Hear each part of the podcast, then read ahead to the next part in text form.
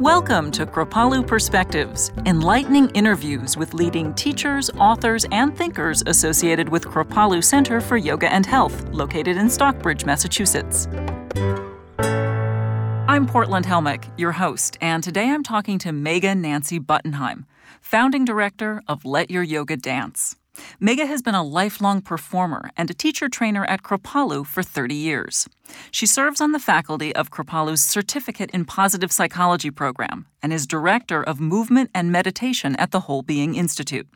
She brings her passion for the dance of yoga to everyone, even special populations that feel marginalized due to age, illness, or injury.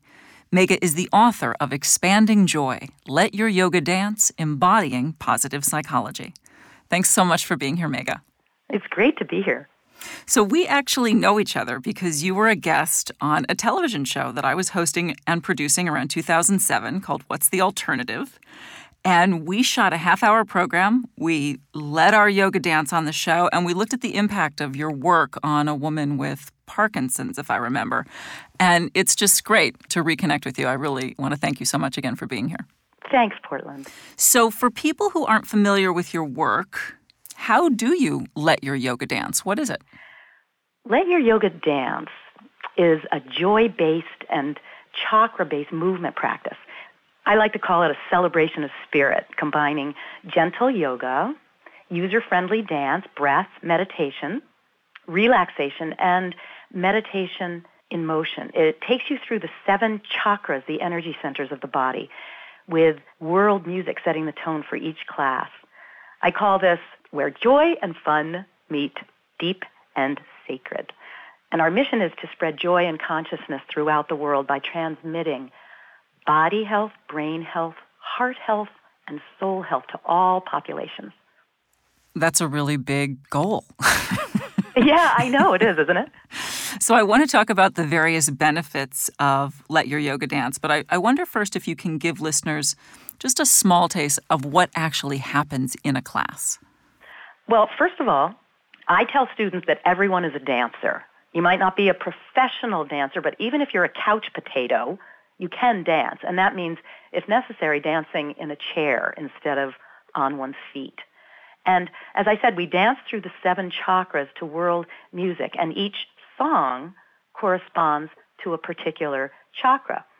The movement vocabulary in Let Your Yoga Dance is based not only on my lifetime of modern dance and theater, but also in yoga postures that quickly become movements. For example, in the first chakra, I often guide people into the mountain or the half moon pose so they can feel their feet grounding into the earth. And then I invite them to let their mountain dance, perhaps by reaching one arm and then the other up toward the sky, or swaying their arms and torso like seagrass in the half moon. And so we just keep moving up through these chakras. And as we move up the chakras, the movements and music build and change. So as we dance through each energy center, we discover the elements of earth, water, power, heart, joy, moving prayer, and then finally meditation. These chakras are really powerful. I think they're a great roadmap to consciousness.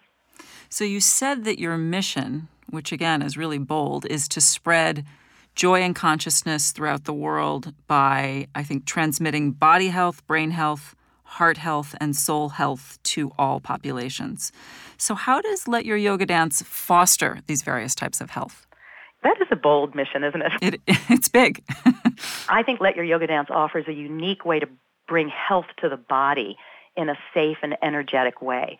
And the chakras, by the way, are aligned with the endocrine system so that Let Your Yoga Dance also provides a really great hormone bath. With brain health, Let Your Yoga Dance stimulates the brain in many ways. And I'm sure you know that research shows that whenever we hear evocative music, the brain lights up. Also, in different parts of my classes, I guide students in choreography because I want to get their hippocampus firing on all cylinders, that part of the brain associated with short-term memory. And then with heart health, Let Your Yoga Dance really is, in fact, an aerobic event that stimulates the physical heart.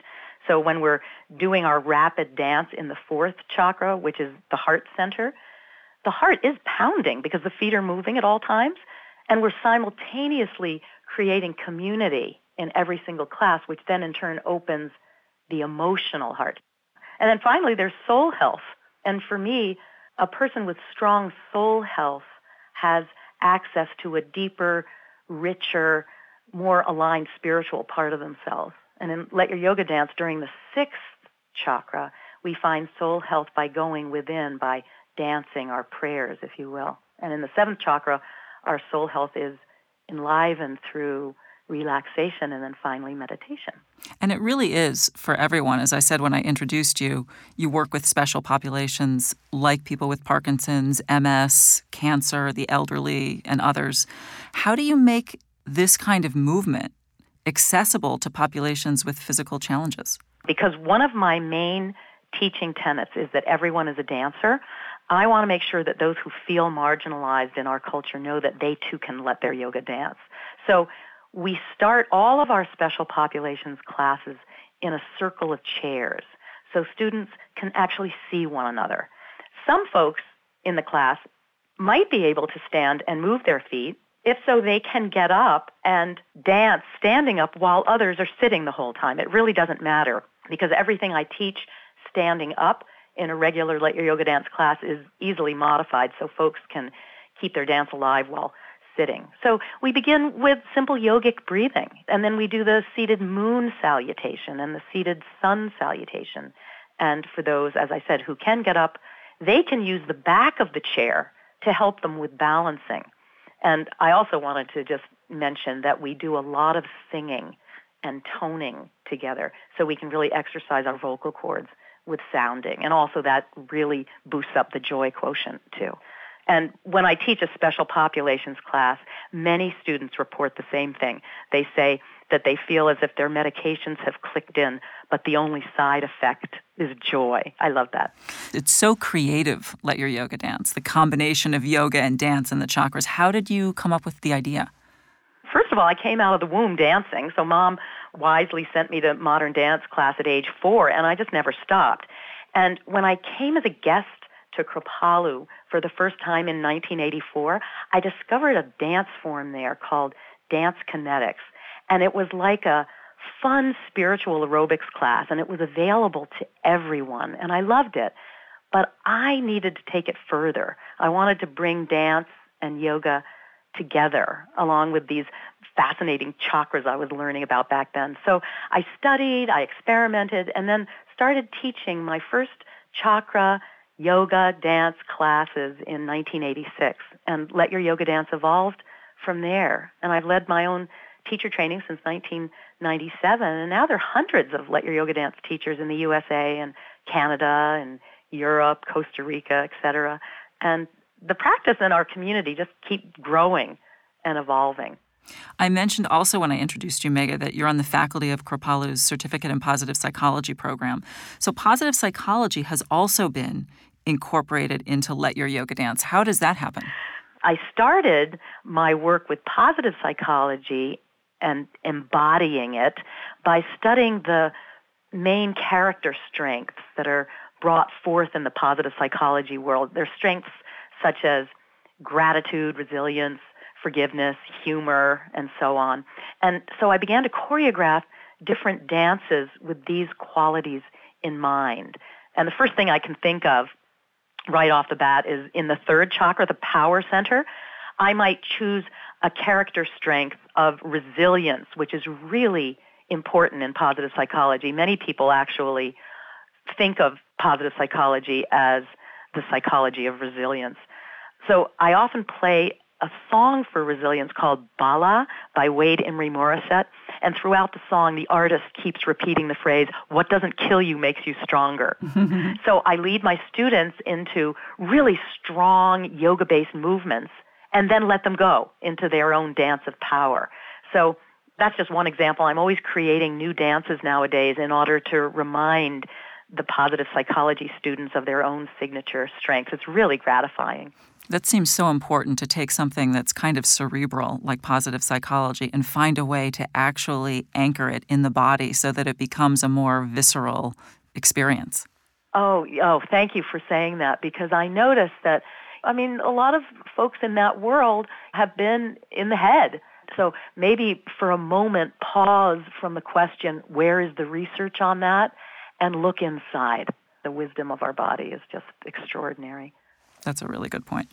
One thing that I know that you're also known for, Megha, in your Let Your Yoga Dance workshops is the Grace Garden of Hearts and Souls. What is that? Well, the Grace Garden of Hearts and Souls is my signature piece, and I call that a dance prayer. And although it's really tricky to describe it auditorily here, it's really carefully written and explained in my book, Expanding Joy. But in a nutshell, the Grace Garden is an opportunity to open the heart while creating community. So the group is divided into hearts and souls whose main intention throughout the whole experience is just to ask these two questions. Where am I needed? And how can I serve? And so the purpose of this garden experience is to create a loving, caring community and to experience simultaneous giving and receiving of touch and care.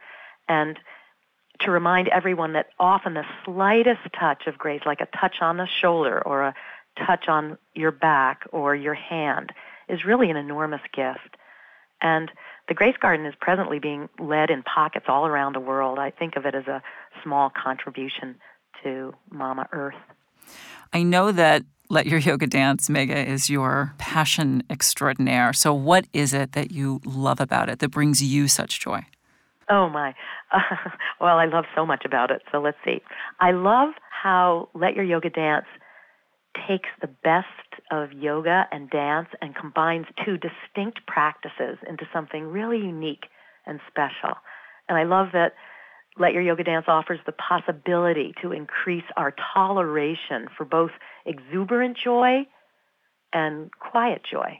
And I love seeing my yoga dancers light up, and I love hearing them laugh and watching them care about each other while also going deep inside themselves. And I love that everyone feels better or even fantastic, teachers included, at the end of each class. And well, finally, I love that Let Your Yoga Dance is an outward manifestation of the world I want to create. I really want to create a world that's healthier, kinder, and hopefully a little happier. Yeah, God, do we need that, right? Yeah. So, as we're closing, do you have a final tip for people listening who might not be fortunate enough to attend one of your Let Your Yoga Dance classes? Sure, I have two tips.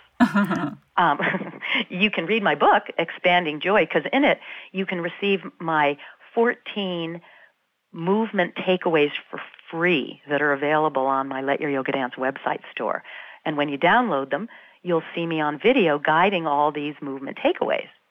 And another tip is that if you're feeling down or depressed, just put on a piece of music that you love and start to move and see what happens. That is good advice. I want to thank you so much for talking with me, Megha. Oh, thank you, Portland. If you'd like more information about Megha and her classes and workshops, you can go to letyouryogadance.com. That's L E T Y O U R Y O G A D A N C E dot com. I'm Portland Helmick. Thank you for listening to Kripalu Perspectives. Kripalu Perspectives is a production of Kripalu Center for Yoga and Health, the nation's leading retreat center for yoga and holistic living, offering workshops, trainings, and retreats in Western Massachusetts. Visit us online at kripalu.org. That's K R I P A L U dot org.